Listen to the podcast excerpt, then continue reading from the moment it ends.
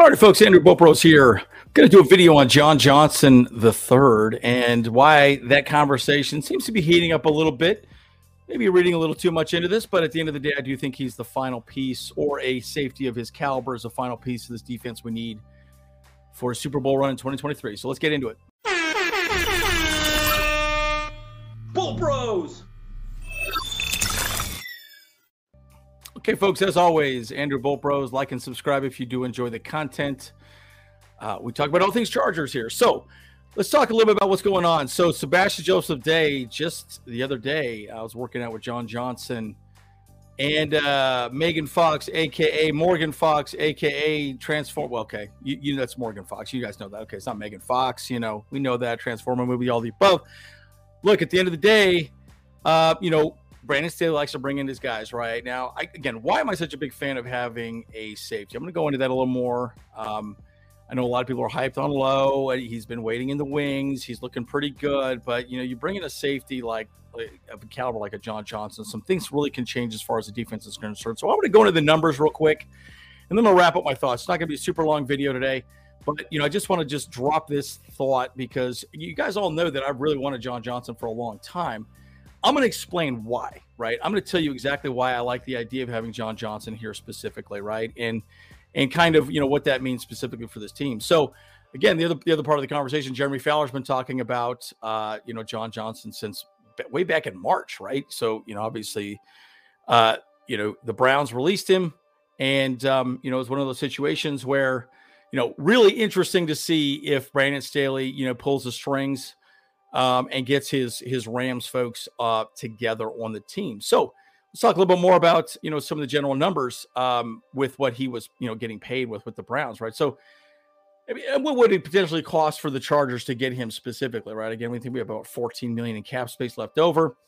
Um, but John Johnson, who spent um, uh, his first four seasons with the Rams, had a great season in 2020.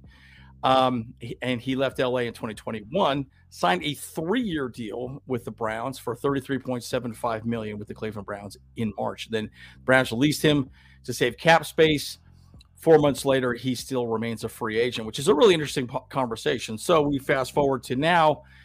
Um, recently, this is exactly what happened. SJD threw out that tweet. Uh, that's where we got that photo from in that workout with Morgan Fox and John Johnson and SJD. So they were working out together. And again, you know, you got to ask yourself this question, right? Okay, does it make sense? Can we make the numbers make sense? I think so, right? I mean, he was released by the Browns. He's not going anywhere. Um, he did really well. Now, let's maybe review some of the actual, you know, what he did specifically with the Rams and why I actually like him uh, on the Chargers specifically. So, how did he do with the Rams? You know, is he, you know, you know worth picking up. I mean, clearly Brandon Staley likes to bring guys in from his old Rams days, right? I mean, just the picture right alone, right? You got Morgan Fox and Sebastian Joseph Day there. So, but again, he played very well um, alongside uh, you know his Rams compadres uh, when Brandon Staley was there. So it's kind of one of those things where, all right, you want to go back to your glory days, right? You want to go with people you know, and I think it's a big reason why I think John Johnson uh, would be a good fit with us specifically because he already already understands the defense. He can step right in. On top of that, folks, veterans don't want to come into camp. They don't want to go to OTAs. They don't want to sign before that. They want to enjoy their time off. They're, they're kind of winding down their career. They're trying to pick one or two teams. They're trying to have a, a last Super Bowl push for. Chargers are a good fit, man. We all know the Rams aren't there. They're, they do not have a lot of firepower. And quite frankly, a lot of people expect them to win four or five games this season. Might even only win a couple games, right? So you know, they're not expecting a whole lot from there. And there's even discussions that if, if the season goes bad, McVay may get let go, which I think is crazy he's a fantastic head coach. But, you know, it's one of those that's that's the nature of the business, folks, right? So um, but again, you know, is this just a situation where it's just a case of former teammates catching up for a workout, first time off season, yada yada? Who knows? But again, you know, there's a lot of people talking about this specifically. Um, now, so um, uh, let's go through some of the numbers here real quick. So let's see. It in his time with the Rams, uh, Johnson appeared in 54 games and started 48. Again, he was also a captain for the Rams. Uh, he quickly became a key part of the Rams defense, totaling around 350 tackles, 32 passes defended, and eight interceptions.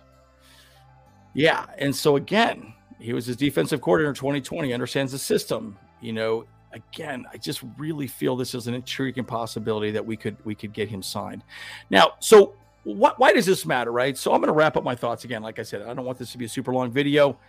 Um, and you know, a big part of the reason why I do like the idea is that this would allow the Chargers to do a few different things, right? One, and I've talked about this before. I think it was did a video about a month ago about Derwin James specifically. He, Derwin James is an amazing pass rusher.